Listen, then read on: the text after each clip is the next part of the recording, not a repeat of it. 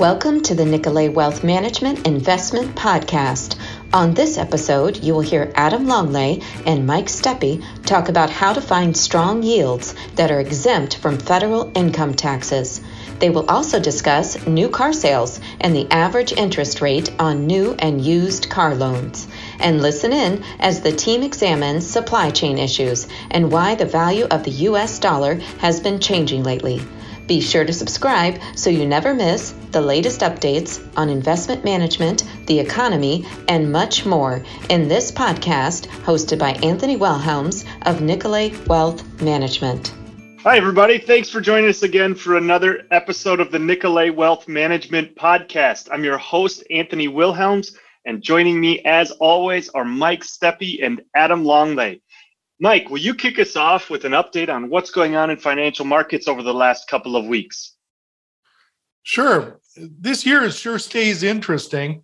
The economic data over the past month has been pretty clear in reinforcing a couple of the trends we've talked about. First of all, the strong employment, that continues. Higher than expected inflation, so inflation's coming down, but it's sticky in a couple of places, and so it hasn't come down as much as people expected. Housing has been weak, and we've seen a decrease in manufacturing activity. So after a strong equity market in January, the market has retreated modestly in February. So in January, market was up six percent to eight percent. In February, we're down a couple of percent. So that, that's been uh, sort of a, a, a bit of, an, of, a, of a downer in terms of the market in the equity side. In the bond market, yield levels are toward the higher end of the trading range that we've seen since September. If you go back to last year, from about February through September, the trend was straight up in rates. It was just a consistent move up. Since September, we're moving sideways. We're in a trading pattern. Uh, if you look at like the five-year Treasury note as an example, since September, it's averaged three ninety-one, and today we're at the higher end at a four twenty-one. The two-year, same thing, averaged four thirty-eight since September. We're currently at a four eighty. The big thing to look at in the in the fixed income market is the yield curve is still inverted, and we're near the widest that we've seen in about forty years. So this is a significant signal to the markets that the market's still worried about what's going to happen and the economic outlook. The Fed is expected, because inflation's been high, to raise overnight rates. And the expectation right now is that rates are going to go up seventy-five basis points over the next couple of months. We've got an F O M C meeting in March. Expectation is up twenty-five. We've got one on May third. Expectation of another twenty-five. And then a meeting on June fourteenth. So overnight rates are expected to probably get up and peak at around five and three-eighths. That's about twenty-five basis points higher than what we would have said a month ago. The other thing to look at is since September, the dollar uh, weakened by about eleven point three percent and has now rebounded about four percent. Most of that is because interest rate differentials narrowed in January, but then widened back out as we've seen this increase in short-term rates especially. The, this helps importers and domestic equities relative to, um, to foreign uh, equities. And we've seen that in terms of the performance, especially in the emerging markets. So that's sort of the backdrop of what we've seen in the market. Mike, when you say interest rate differentials, you're referring to U S versus international bonds. What do, what else does that mean to you, and why does that affect the longer term, so think five and ten year bond rates? I think of it every morning I come in and the first thing I look at is what's our rates versus German Bund. So if you look at a ten-year Treasury note versus a ten-year German bond, this morning the ten-year Treasury was at a three ninety-four and the German Bund was at a two fifty-five. So if you're a foreign investor, if you're in Germany and you're looking and you're saying, hey, I can buy my uh, my my interest rate that I can buy in a, in a domestic, if I'm German, Bund is two point five five. How does that compare to the treasury? And if I look and if there's if that's wide enough, I'm going to make that investment. For me, who spends a lot of my life thinking about U S fixed income investments, that means I'm going to see more foreign buying of, of U S treasuries, and that's going to be a big impact in the market. Again, we're a global market, not just a domestic market. So that's why I focus on that. That makes a lot of sense. When you think of that inverted yield curve, so meaning shorter term rates are higher than, I think you said about four point eight percent for a two year versus about two point five percent for a ten year. Do you expect on a ten year? Sorry, three ninety-four on the ten year. Um, do you expect the market to push the rates on the ten year up to catch up to those shorter term rates? So they push up over five, and you said maybe terminal of five and a quarter on Fed funds, or do you expect the yield on the shorter term bonds to come down below the ten year at some point? I think it's going to be a combination of the two, Anthony. Sorry to do that. Uh, but I think it's going to be, you're going to, and it's going to be sequenced. I think you're going to see the ten year treasury in the short run rising a bit. Okay. So if today we're at three ninety-four, I wouldn't be surprised if that got up to four, four and a quarter, somewhere in that. So a lift there. That, that can happen relatively quickly. And we've been seeing sort of this increase in, in longer term rates. So that wouldn't shock me. Over the next year, I would expect short-term rates in the beginning of twenty twenty-four, so a year from now, to start moving back down. So eventually the yield curve will flatten. And so I think that'll it'll happen with a with a sequenced combination of those two things. I love it. Such a good way to answer it. A little bit of both. um, Adam, I'm going to come over to you with a question about auto sales. Mike touched on inflation and some things being sticky. We talked a year ago where auto sales were crazy used car prices, but there's been some excitement in that segment lately. Can you speak to that? Yeah. So, so far this year, car sales have had a really good start to the year, but part of that is explained by how poor uh, the year prior was in twenty twenty-two.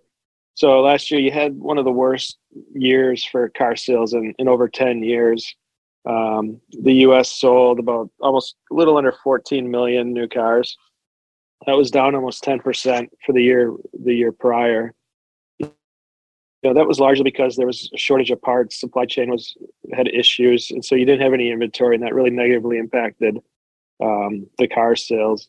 But and it's interesting. So the different car manufacturers were affected differently. So G M, you know, they were able to grow their sales last year by almost three percent. And then you had Honda; their sales were down over thirty percent. So you can kind of see who had the most supply chain problems and, and problems getting inventory um, to the to the dealers. You know, expectations for this year. We started the year; we were expecting fifteen million. Cars. That's about ten percent growth. After a really good January, expectations are now fifteen and a half, maybe sixteen. So things have gotten up to a good start. Expectations are being raised. A lot of that is just pent up demand for cars. There's also these dealers are rebuilding their inventories. Um, then you're also seeing fleet demand. And essentially that's, think about car rentals. So those car rental companies are, are buying new cars. They're rebuilding their fleets, especially if any of their fleets had been damaged with, with, with the hurricanes in the South. So as you would expect, um, pricing is, is up significantly given uh, the high demand. You're also seeing dealers know whatever they put on the lot is going to sell. So there's an incentive for them to get the most expensive cars possible. And that means getting cars loaded with options. And then they're able to put a markup on, on those as well. So you're seeing quite a bit of that. The the average price of a new car is, is up significantly. You know, will it last? Um, not sure. I, I would throw this out there to consider. Um, the interest rate on a new car loan is is now eight and a half percent. you know, we had a long period of time where it was zero or one or two. Um, the interest rate on a used car loan is now thirteen percent. And so the, if you do the math, high car prices, high interest rates, the average monthly payment on a car is almost eight hundred dollars right now. That's the highest ever. You, you got to think at some point that's going to put some, that's going to be a headwind to, to demand. Wow, you left me almost losing track of my next question as I'm thinking of a thirteen or an eight and a half percent car loan and an average car payment of eight hundred dollars. What that will mean as we think of that uh, from a lender perspective on mortgages and things like that with personal balance sheets. Uh, uh, I'm sure I'll come up with another question related to that in a minute, but Adam, I'll stick with you. Uh, talk a little bit about, now that we've seen earnings come in from S and P companies, what you've been seeing. Yeah, we're we're almost done. We're talking about fourth quarter year-end earnings. So four out of five companies have reported. Um, it's it's clear now that there's there is no earnings growth in, in the fourth quarter. It, it, as a as an aggregate, the S and P five hundred earnings were down about three percent. Um, there was only three sectors that grew earnings in the fourth quarter. Not surprisingly, it was, it was the energy sector, as well as industrials, and then uh, actually real estate was able to grow earnings as well. I'd also mention there was um, four sectors that did better than expected. Otherwise, the rest of the eleven sectors did worse. So consumer staples did a little bit better, meaning earnings declined less, healthcare declined less, materials declined less, and then real estate actually grew more than expected. Um, And then if you look at sales, so sales growth was positive. Um, it was actually five percent sales growth is, instead of four, so it was better than expected. But the real delta was that that margin margin contraction, which is kind of a theme we've been talking about for a while. Uh, question related to both the auto conversation and the sales versus margin piece. How are supply chains doing? Is there availability of materials? Is the, the bottleneck labor and pricing on materials, is it still escalating quickly? I think supply chains are, are getting back to normal. It depends on the industry. You can look at different things like the cost of transportation, whether it's uh, around the world or, or in the U S. Those prices have come back to more normal levels. Spot rate on trucking has fallen significantly. So th- things are returning to normal. There's still some commodity inflation out there, as well as um, call it middlemen or middle businesses are they're they're buying their commodities at more normal levels, but they're still getting very healthy pricing. And it's the end consumer that's that's ultimately is paying uh, the higher prices today. Sure. Well, it certainly sounds like it with the conversation related to autos. Mike, I'll come over to you back to interest rate related Fed and what the terminal rate for increases will be from the Fed and how maybe how consumers will feel that as well.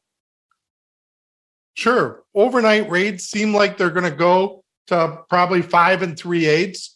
And then stay there for a while. The Fed has learned from the past that the key mistake that they often make is not, not really attacking inflation and keeping rates high enough for long enough to, to, to really bring inflation down. So they, the stop and go policies that have been tried in the past have been ineffective. So I think they're going to really try to make this stick.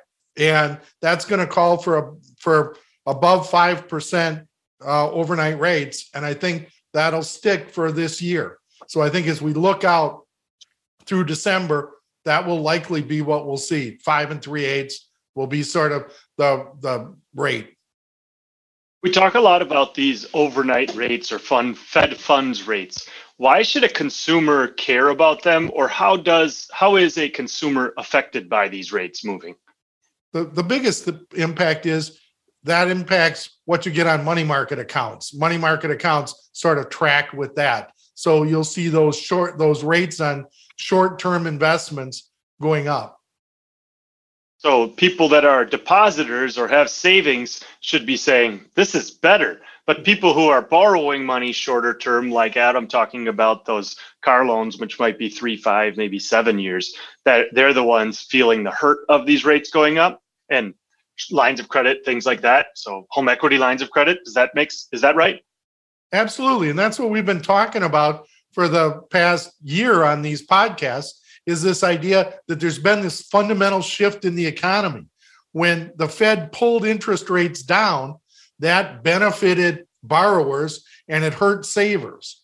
And now, as they're they're reversing this, the exact opposite happens. The savers really are cheering and, yes, this is good, and the borrowers are hurting. And so you see that across the economy. Mm, that makes sense. I appreciate the explanation there. Adam, you talked a bit about what sectors were doing well. Um, you said uh, consumer staples, healthcare, Uh, real estate, materials. What are you seeing from size of company? Do you see any outperformance in large cap, small cap, value, or growth? Yeah, look, looking forward, um, in a market that you can kind of characterize as high inflation and interest rates moving higher, uh, I think you, you want to consider being overweight small U S companies as well as um, medium-sized companies. In the, in the past, U S small caps, especially value stocks, have generally outperformed uh, large U S companies. Um, and not only that, the relative outperformance has historically persisted for multiple years. It's it's uh, a multiple year kind of cycle. Um, and if you go back to call it the thirties, small stocks are they're they're really the only major asset class that has consistently outperformed inflation every decade. And so I think fundamentally the outperformance makes sense. Small companies, they have some advantages. Like they tend to have more pricing power. That's that's very important in high inflationary periods. These small companies, they tend to operate in niche industries, call it underserved areas of the market. They have less competition. Um, small companies might have products or services that are a small part of a larger, more complicated process. And that gives them a lot of pricing power. Uh, that pricing power also um, means they can protect or expand their margins. You know, we've we've been talking about margin contraction. Big companies have seen one hundred fifty basis points of margin contraction here recently. Um, and and when it's all said and done, that should translate into more meaningful um, earnings growth compared to larger companies. And and then on top of that, as we sit here today, small caps have more attractive valuations. Um, relative to um, large caps, and you don't see that very often. Um, and, and when you get to these levels where there's relative um, valuation is attractive, there's essentially a, a catch-up trade. They, they tend to outperform. Um, going off the, the market bottoms or, or relative troughs like we see potentially today, uh, small caps, uh, you know, on average, they're they're quite a bit higher a, a year later, and, and two years later, they've um, historically, they've, they've doubled. Um, when we when we've been at these levels before, so you know, I would I would consider um, small caps, and I would specifically consider tilting towards towards value.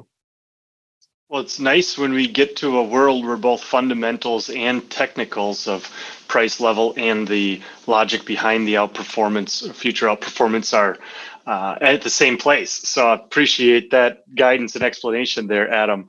Mike, to one of the most interesting topics always. Geopolitical risks. There's no shortage of things we could talk about here, but can you hit some of the highlights?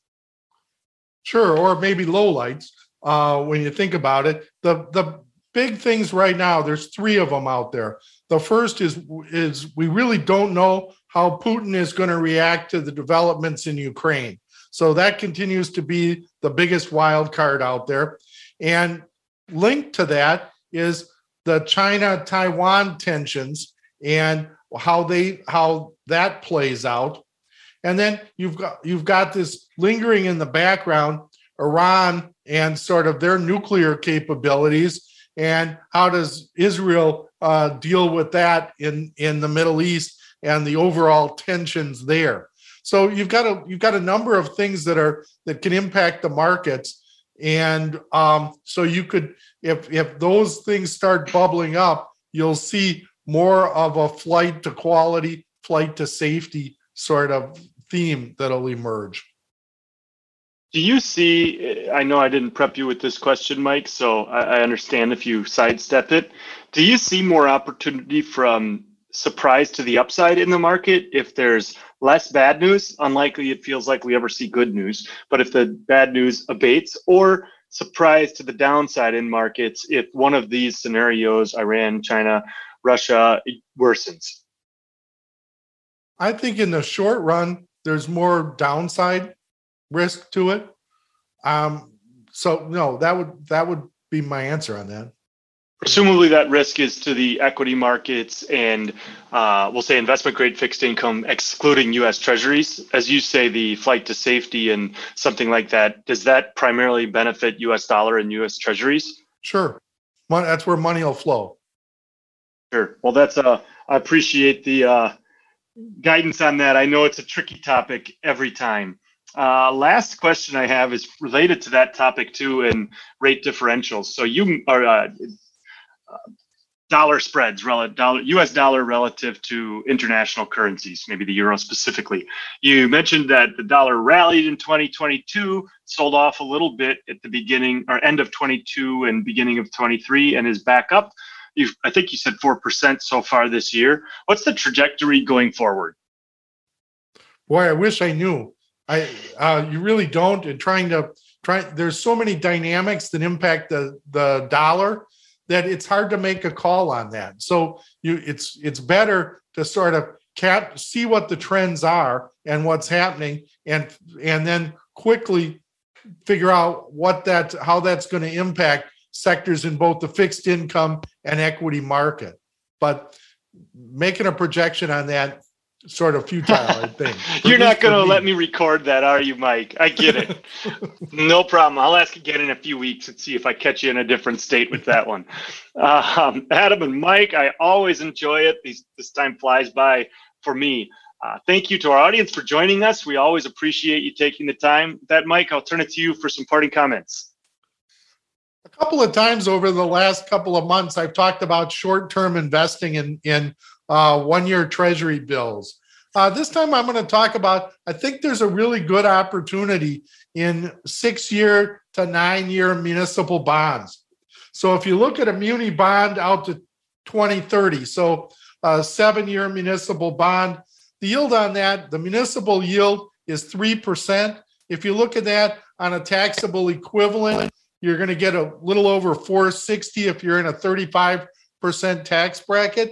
So for for people that are that are in the higher tax brackets, if you can lock into taxable equivalent yields of between four, six and five percent, I think you'll feel pretty good on that as a core base to your portfolio.